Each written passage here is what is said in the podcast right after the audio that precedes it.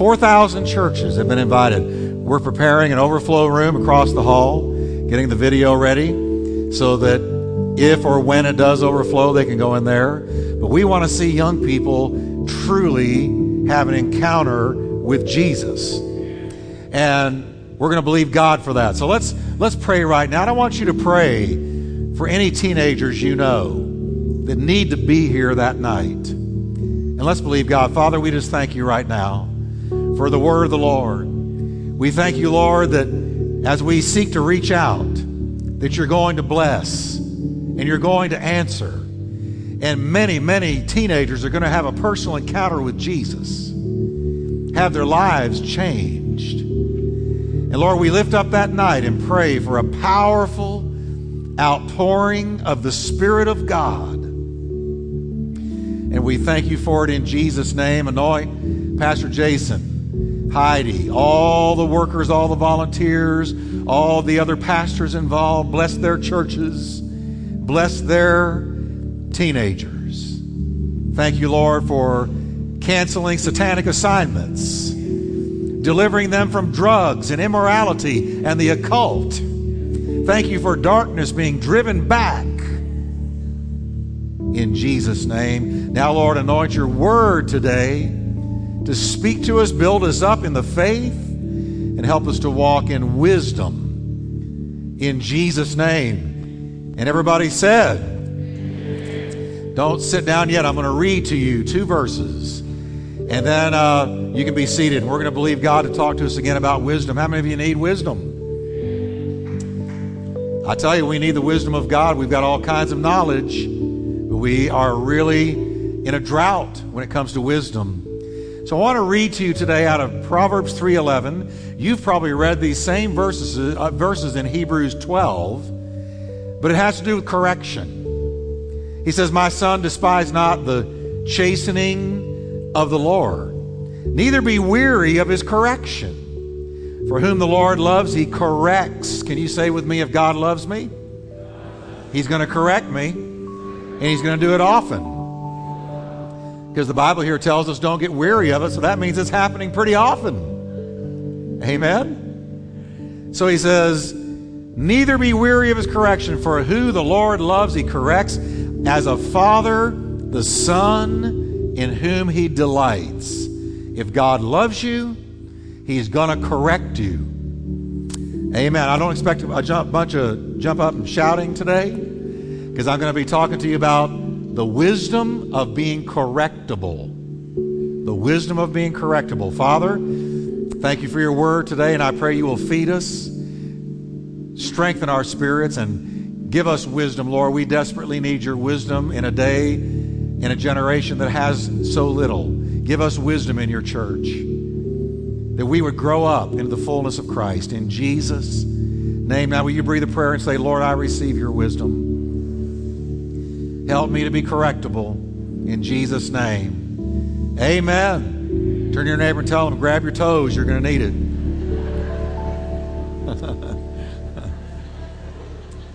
I was telling the first service that I have to go over all these verses before I bring it to you. So I'm really worked over by the time I bring it to you.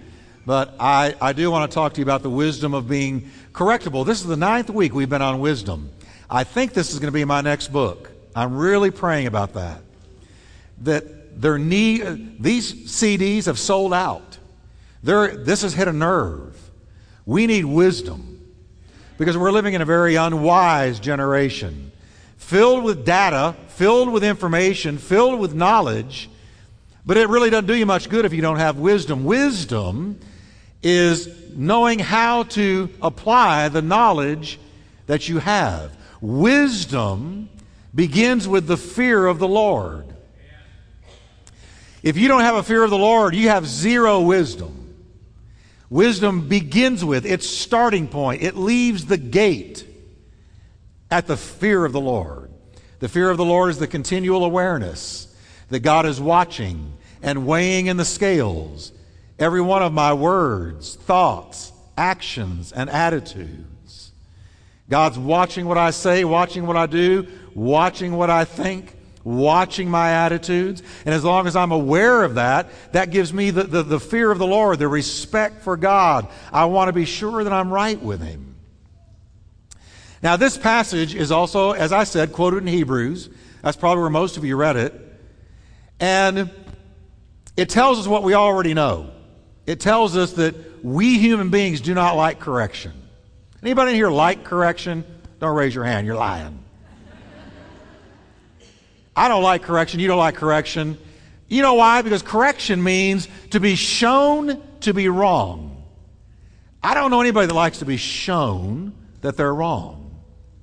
Correction comes to us when we've either taken a wrong path or made bad decisions.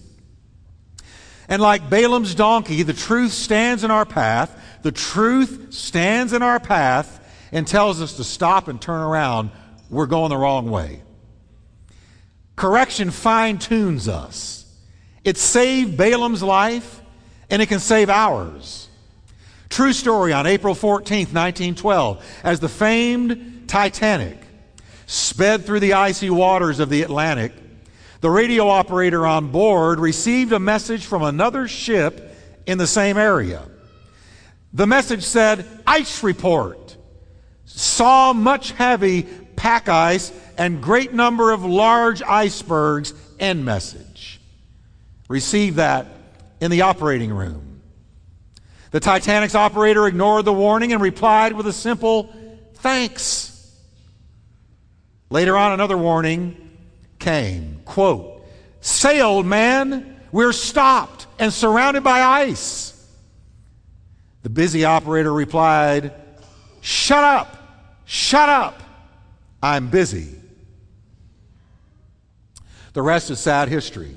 The Titanic struck an iceberg at 1140 that night. Two and a half hours later, the unsinkable ship broke in half and sank, carrying with it 1,517 people who died because a simple message of correction had been ignored. And it's that way in life all the time. God will send us correction when we are just about to take a wrong path, a wrong road, make a wrong decision, go in a way that will be damaging to us. He corrects us, He warns us. He expects that we will listen to it and heed it and go in the, the direction the correction is telling us to. It's been my experience through almost 30 years of pastoring God's people that Christians generally reject correction and resent the person bringing the correction. And I got to confess to you today, I got to tell you the truth. I don't like correction. I don't like being corrected any more than the next guy. And I can tell you exactly why. It hurts my pride to be corrected because it means that I've been going wrong and I don't like to admit that I'm wrong. And I don't like admitting that I was going a wrong way, that I took a wrong route. And I also, I don't like correction because it requires me to stop long enough to pay attention to something I'd rather ignore. So I don't like being corrected. I'm being real honest with you. There's never been one correction that came my way that I said, Hallelujah, that felt great. But I got to tell you, everybody in here needs to be corrected and will be corrected. The Bible tells us that God is going to correct those he loves, and he loves everybody in this room. And he's going to correct us often. You know why? Because we often need correction. Without God's correction, we go the wrong way. We take the wrong path. We drift just as easily as we sleep. And so God has to correct us. Everybody needs it. A champion athlete will never be a champion athlete without a coach. The coach corrects each step the player takes which in turn is what makes him a champion. God corrects us so that we can be the people we really want to be. Husbands, wives, children, office staff, a boss, a businessman, all need correction. Say the person sitting next to you, I think I need some correction. Now, about half of you did it. The other half are looking at me like, uh huh, no, not me. Let's try it again. Turn to your neighbor and say, I think I need some correction.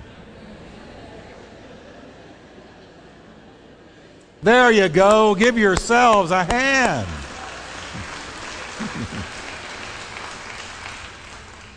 I need some correction. That's why a lot of people avoid this word because this word is a correcting word. Uh, as a matter of fact, it occurred to me as I prepared this message that the Bible describes itself as being a book of correction. Now that's not all that it is, that's part of it. 2 Timothy 3:16 says, "All scripture is given by inspiration of God, and it's profitable for four things. Listen to them: doctrine, reproof, correction, and instruction in righteousness." So when I open up this Bible, there's one thing for sure it's always going to do, it's going to correct me. That's why some people never want to open this Bible. That's why some people will not go to a church that reads the Bible because the Bible is corrective because we need correcting. We need to be pulled up. We need to be set straight. God uses, the Bible says, uses the Word of God to prepare us and equip us for good works. The Bible says that this very Word, God's correcting, adjusts the direction we're taking, fine tunes our motivations, clarifies our vision. If you're an airline pilot, as we have a couple of them in here today, you can get off one degree, and at first it doesn't matter much, but within a few hours, you are way, way, way off from your destination. You need to be corrected and brought back in line and put on the right path. And that's what God's correction does. If He didn't regularly correct us, the little things that need correcting would take us way off path. We need to be corrected. It's the love of God that corrects us. Correction doesn't come to criticize, correction comes to keep us on the right path. Paul told us preachers preach the word, be instant in season, out of season. And then look at what we're to do reprove, rebuke, exhort with all long suffering and doctrine. That's the preacher's call. When we preach a message, any real good Bible message, not the pablum that's out there in so many churches today, not the, the, the, the fat free milk. But if it's a real message from God, it will always bring some correcting. Now, the value of loving correction is manifold. Let me give you some reasons to receive God's correction. These are some really good ones. Correction will protect you from ignorance. You know that God puts no premium on ignorance. God gave us gray matter in between our two ears so we could think. And God wants us to have wisdom and He does not want us to be ignorant. Proverbs 15:31 says, "The ear that hears the rebukes of life will abide among the wise." How many of you in here want to be wise? Amen. Really wise. Then you will listen to the rebukes or the corrections of life. You'll receive them and thank God for them because they'll make you wise. Now, not only that, but correction will make you prosperous in every sense of the word. And when I say prosperous, I don't just mean money. I'm talking about spiritually prosperous, walking in the peace of God, the joy of the Lord, uh, being influential for Jesus, growing into the fullness of the stature of Christ, producing the fruit of the Spirit, prosperous, where you're not walking around spiritually anemic, dragging your feet, no joy on your face, no gleam in your eye, no skip in your step, but you're just barely eking by because you're not spiritually prosperous. He says, correction will make you prosperous. Listen to what it says poverty and shame will come to him who disdains correction, but he who regards a rebuke will be honored. Here's, here's a good reason. Correction will keep you alive. Anybody in here want to stay alive? Listen to the Bible, Proverbs 15:10. Harsh discipline is for him who forsakes the way, and he who hates correction will die. I can tell you as a pastor of almost 30 years, I've buried people who I know died prematurely because they did not receive the corrections from God. God comes, and, and I know that's a very heavy thing to say, but you know, God's not playing with us, church. God does, is not playing church. He, he doesn't correct us just to hear himself talk, but God corrects us to save us from danger. He corrects us to deliver us from the snares and traps of the enemy. God corrects us to preserve us and protect us and keep us and guard us. I've seen people resist the, the corrections of God, refuse to hear the warnings of God, refuse to do what was the clearly revealed will of God And they ended up in traps and snares that they could not get themselves out of. And some, a few, I know, died prematurely. Correction will keep you alive. Correction, correction will keep you in God's will for your life. It says in Proverbs 10 17, He who keeps instruction is in the way of life, but he who refuses correction goes astray. It's a guarantee. This is why I've got a broken record. I harp on this. This is my mantra. I tell you all the time. And I tell myself all the time, you must stay in the Word of God. Every time we open up this Word, it, it corrects us, it guides us, it edifies us, it strengthens us, it gives us wisdom. And if we put this Bible down and get too busy for the Word and for the Lord, it's not a matter of if, it's a matter of when you begin to drift. You will drift. I'm telling you today, you will drift if you get out of the Word of God. He says, He who keeps instruction is in the way of life. If you refuse correction and quit listening to it, you go astray. You go astray. I don't want to go astray. I want to be smack in the epicenter of the will of God for my life. So I stay in the Word of God. I let it talk to me. I let it correct me. I am open to its correction. I welcome its correction. It doesn't feel good. It stings. No chastening, the Bible says, seems joyous for the moment, but afterwards it will yield the peaceable fruit of righteousness to those who are exercised thereby. So that's the promise of God. It doesn't, it, it, it, listen, you never spank a child where they love it but it, it yields obedience, God willing. Correction well received is proof of spiritual maturity. Proverbs 17:10 says, "Rebuke is more effective for a wise man than a hundred blows on a fool." And the Bible says, "Rebuke a wise man and he will love you." The problem with receiving correction, I really believe what I'm about to say is true. The problem with receiving correction in our day has been exacerbated, aggravated by the philosophy of political correctness, which to me is the most damning philosophy to come down the pike since Darwinian evolution. Political correctness is a scourge. It is a false philosophy that has gripped our country, that has gripped the Western world, and is wreaking damage by the day. Because here's what PC teaches us it teaches us to respond to correction with an attitude. Here's the attitude Who are you to judge me? It's not right to judge others. My truth is my truth, and your truth is your truth. Don't try to push your truth onto me, yada, yada, yada. That's crazy. First of all, that is saying there's no absolute truth, no real, total, absolute right and wrong, and that's wrong.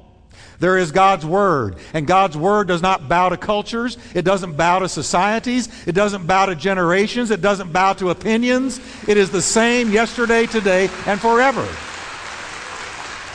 It is the unchanging, unwavering, unswerving, unbending truth of God. It doesn't care what we think about it.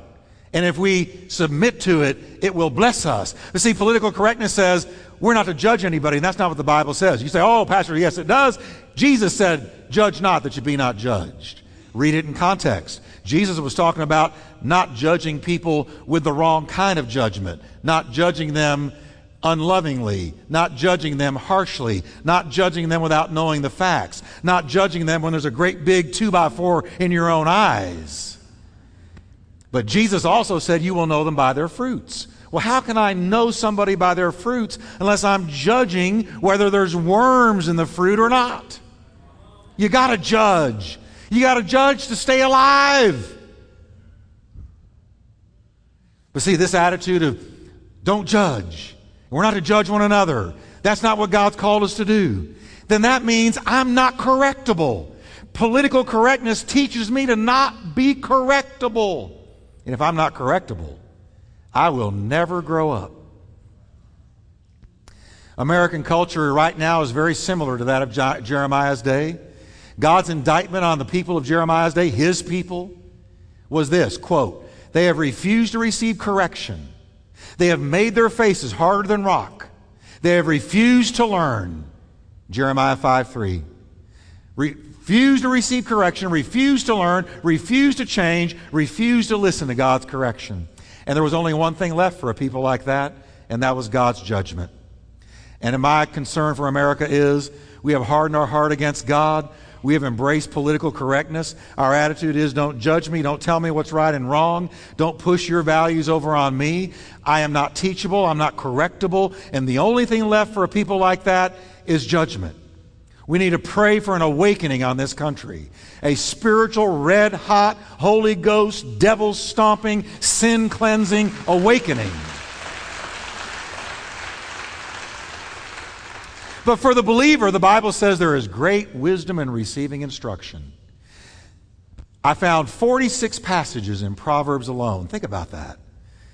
Concerning the value of receiving correction and the folly of rejecting correction. In Proverbs alone, 46 passages. Let me give you a couple more. These really jumped at me. Proverbs 12:1. Whoever loves instruction loves knowledge, but he who hates correction is stupid. I'm so glad the Bible said that and not me. He who hates correction, say it with me.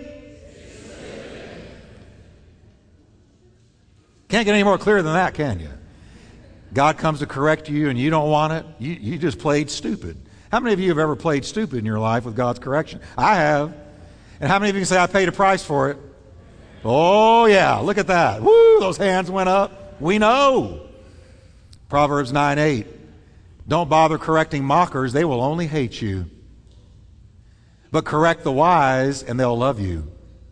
Commentator Matthew Henry wrote, It's the character of a wise man that he's very willing to be reproved and therefore chooses to spend time with those who, both by their words and their example, will show him what is amiss in him.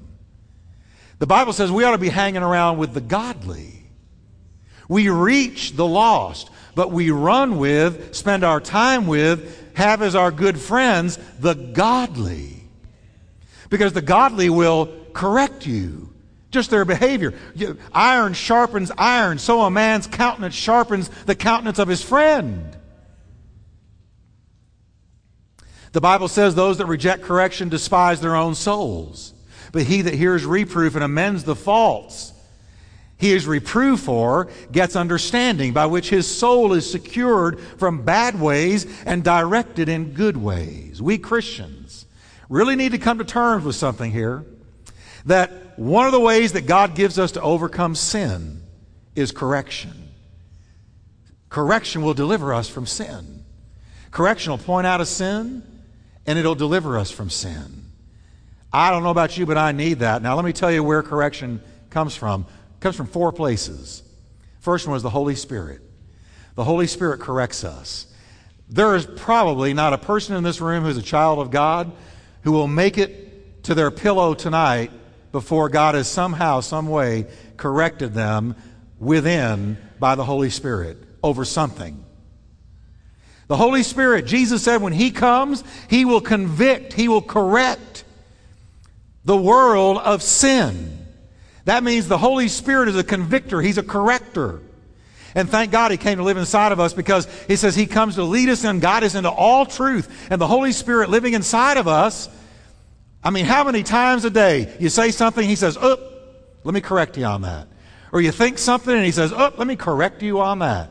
Or you're there in rush hour traffic, somebody pulls in front of you and slows down, and something rises up in you that is not of Jesus, and he corrects you. Right there.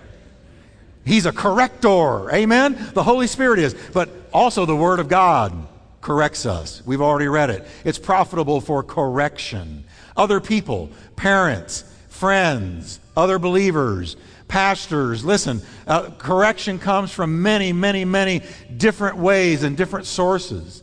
I mean, Balaam was corrected by a donkey. A donkey can correct you. You married people, look up at me. Don't look at your spouse. Don't do that. I don't want you in trouble on the way home. But you know what? God spoke through a donkey and corrected Balaam through a donkey. It doesn't matter where it comes from.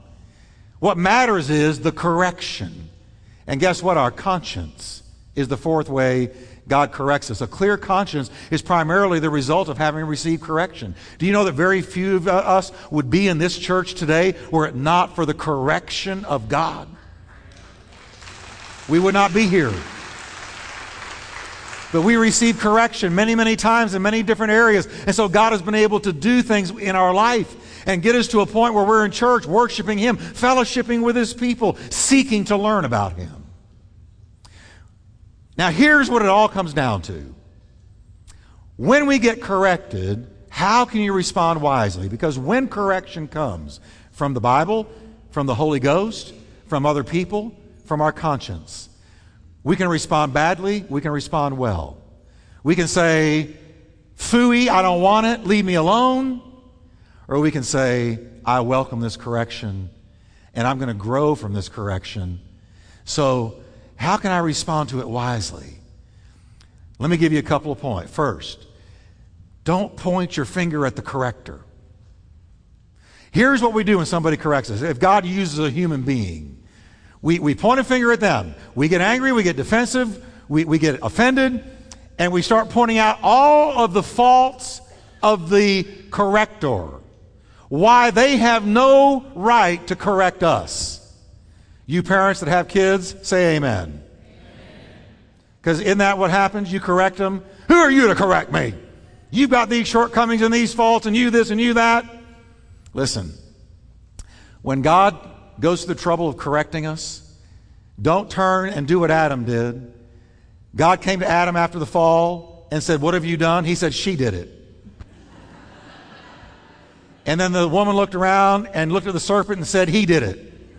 And God said, No, you're all going to have to own your own part in what you're being corrected for.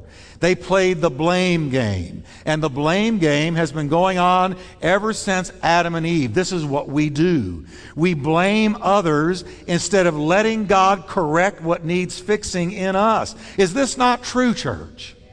If you were to ask me, what is the emotional maturity level of the United States of America right now, I would tell you third grade. Because what do you see in the news? Uh, politicians blaming each other constantly ad nauseum. Everybody is in the blame game. He did it, she did it, they did it. It's their fault. It's not my fault. It's theirs. And because of that, nobody ever owns their own stuff. Can I tell you, adults own their own stuff.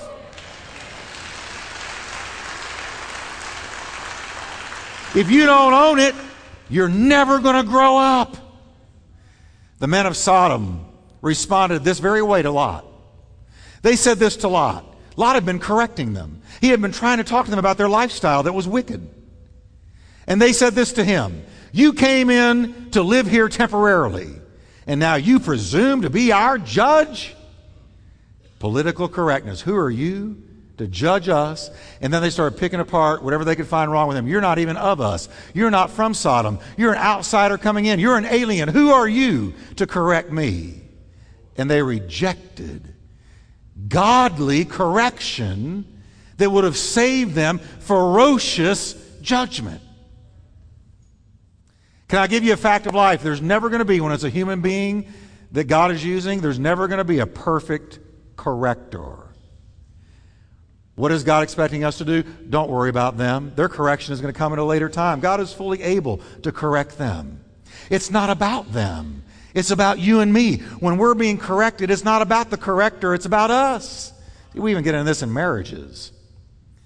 In marriage, have you ever noticed you'll get into a fight about something and then you get about 10 minutes in, you can't even remember what it first started about? Because everybody, you're both pointing the finger at it. Well, you this and you that. We go from hysterical to historical. In 1978, I remember the day you said,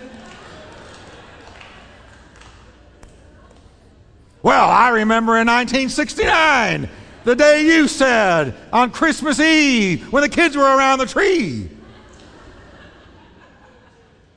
And we go, blame, blame, blame, and, and, and it becomes who can win the argument? You know, you can win an argument and lose the war. I'm going to tell you the quickest way out of an argument in a marriage is just admit your own stuff. And don't worry about the spouse. Well, if I don't correct them, who will? God.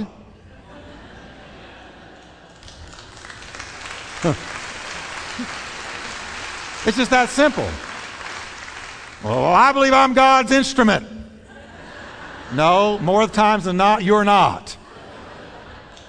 Well, if I don't do it, who will? So you go find somebody to talk to them, or you leave little tracks around the house. Sometimes you just got to leave the correction up to God. Wisdom says, wisdom says, focus on the correction, not the corrector. Don't be bitter towards the people who correct you. Scripture says, correct the wise and they're going to love you, not be bitter at you. We usually get offended with the person who corrects us. We get offended with them. We complain about the way they corrected us. Their tone was wrong. Their method was wrong.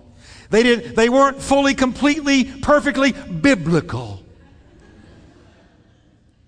They didn't do Matthew 18, 15 just right. Hogwash. What you're doing is you're deflecting onto them or off of yourself and onto them so that the focus gets off of you who need the correcting. Whether or not, listen, I've been corrected many, many times in my life, and I got to tell you, when it was a human being, more times than not, they didn't do it just right. But I had to do this. What is the corrector saying? Not what can I find wrong with them? We don't like to talk to them. We try to avoid them. We don't go to the church where they go to anymore. We pick up our marbles and go home. We pick up our marbles and take our marbles to another church, but when we get there, we got the marbles with us. And all the baggage dragging behind. We talk about them to others to make ourselves look better, but the bottom line is, folks, it's not about the corrector or their method, it's about the content of the correction, which leads me to my second and last point. Listen carefully. Here's what it comes down to ask yourself when correction has come my way from the Holy Ghost, from the Word, from a person, from my conscience, ask yourself, is there any truth to this? That's what I'm after. I want to know if there's any truth in it. Because if there's truth in it, I want it. If there's truth in it, you want it. Because if you don't take the truth about it, how are you ever going to grow? God told us, I'm going to I'm going to correct you often enough for you to feel like you're weary of it so that it will yield spiritual growth, the peaceable fruit of righteousness. So you want what's true. So if there's any truth to it, receive it. David the psalmist, King David, the man after God's own heart, slipped into a darkness in his life for a season that to this day staggers commentators, Bible scholars. It's hard to wrap your mind around. King David decides to commit adultery with Bathsheba, but that wasn't even the worst of it. She turned up pregnant. He didn't confess it, he covered it up, hatched a scheme to assassinate her husband in a terrible, pathetic, tragic, heartbreaking, heartrending way. He had Uriah, her husband, assassinated when he thought he was serving the king, out on the battlefield serving his king. His king had him assassinated. Just boggles the mind. For three years, David did not repent. For three years, he refused to get right with God. He tells us about it in the Psalms. He said, My bones felt like they were drying up. I was in an arid, dry, dead, spiritual life. My connection with God was broken. My relationship with Him was shattered. I was living like a dead man walking. I had no life. Then God sent a prophet, a corrector, and looked right at him and said, You are the man. And now David could have called immediately for a couple of guys to come and lop his head off. He could have refused the correction and gone on, but he didn't. David broke right on the spot. He broke. He owned it. He took responsibility for his own actions. That which was true, he received. He said, I have sinned. I acknowledge my transgressions against you. You only have I sinned. And he owned it. And that was the beginning of the healing of his life. He was the king. He didn't have to receive correction from anybody. The money was going to keep coming in. He was still the king, but he had to have that walk with God. He was missing. Not one psalm was written during that time. Not one song came out of his mouth during that time. He was blocked up. He was locked up. He was hurting. And correction came to set him free. And he said, I receive it. It's true. Now, if it's true, receive it. If there's truth to it, change it. David didn't accuse the prophet, he didn't challenge his authority to correct him. He prayed for God's help to change. I love this. Create in me a clean heart, O God, and renew a right spirit, a persevering spirit, a steadfast spirit within me. Lord, He's right. The correction is right. I receive it. Help me to change. I, I was, uh, when Kathy and I had just gotten married, and before we were married, I met her in a, in a college and career group I was leading. And after we got married, I was still leading that group, and it grew to 500 people 500 college and career. It was a church. So I thought, it's time they brought me on staff. Because this was all part time. They were giving me $100 a month. I'm just being honest with you, which I thought was incredible. I was embarrassed to take it. First time they gave it to me. But I got 500. So I go to the pastor. I had a special meeting with him. I was all prayed up. Went in there. And I said, I just want to let you know, Pastor, that we got 500 people and I would love to be on this staff. He looked at me. He said, What happened to your college? Oh, I, I kind of got out of college for a while. I, you know, I just, let's not talk about college. Let's talk about those college and career. He said, Jeff, you need to finish college. If I hire you full time, you'll never finish. I can't do it, son. It started here. It started rumbling up. It made me mad. 500 people. He doesn't see my value. All these things. I got up, gave a great big hallelujah. Thank you. I was lying. It's not the way I felt. I walked out. I walked out, and before I even got to our apartment, I knew he was right. Don't you hate it when you know somebody's right? I knew he because God told me to go to college. And I hated to admit it, but the Holy Ghost was saying, Jeff, he told you the truth. He's correcting you. And so you can either reject it, pick up your marbles, go to the next church, and find some place that will hire you, or you can listen to somebody who has the word of the Lord over your life. And so I said, He's right. He's right. Man, he's right. That week, I went and re enrolled, finished my degree, went on and got a master's, went on and got a doctorate. Listen, I, you would not have the preacher you have if I had not listened to correction. Because he, I would have gone on with never going back. The corrector was correction. So that leads me to the last thing. I changed. And then you got to be thankful for the correction. Following God's correction, David prayed, Oh Lord, open my lips and my mouth will show forth your praise. David was saying, Thank you, Lord. I want to praise and I want to thank you for your correction. It has restored to me the joy of my salvation. It has resulted in making me whiter than snow. It's restored my relationship with you. And now it has opened the door for me to teach transgressors your ways. Thank you, Lord, for correction. That's what the wise person does. So say with me, receive it. Change it. Thank God for it. Can we stand together? And please don't go anywhere. I'm going to ask us to be seated again in just a moment for just a couple of minutes to watch a video that is going to bless you. Pastor Ray and them, if they would make their way down here now, Frank, uh, we're going to bring in the Strike Force kids that went to England. But I want to pray with you. Would you bow with me for a moment of prayer? I want to pray for you. I love you in the Lord.